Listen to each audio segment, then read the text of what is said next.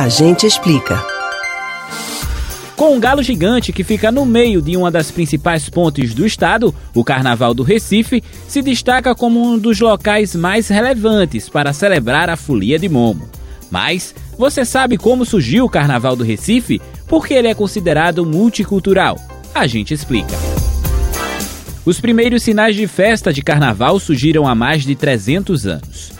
No século XVII, trabalhadores das companhias de carregadores de açúcar e das companhias de carregadores de mercadorias se reuniam para a festa de reis, formando cortejos, carregando caixões de madeira e improvisando cantigas em ritmo de marcha.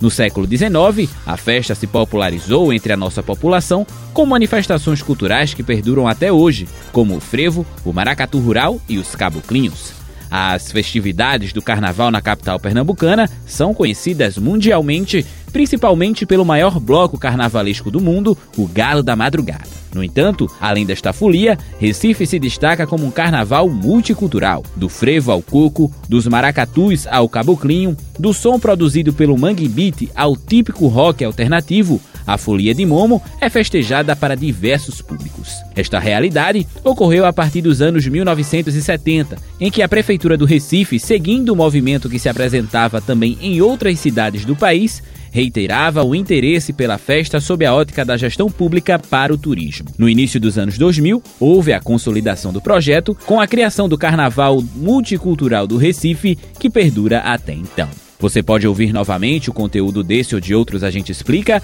no site da Rádio Jornal ou nos principais aplicativos de podcast: Spotify, Deezer, Google e Apple Podcasts. Kevin Paz para o Rádio Livre.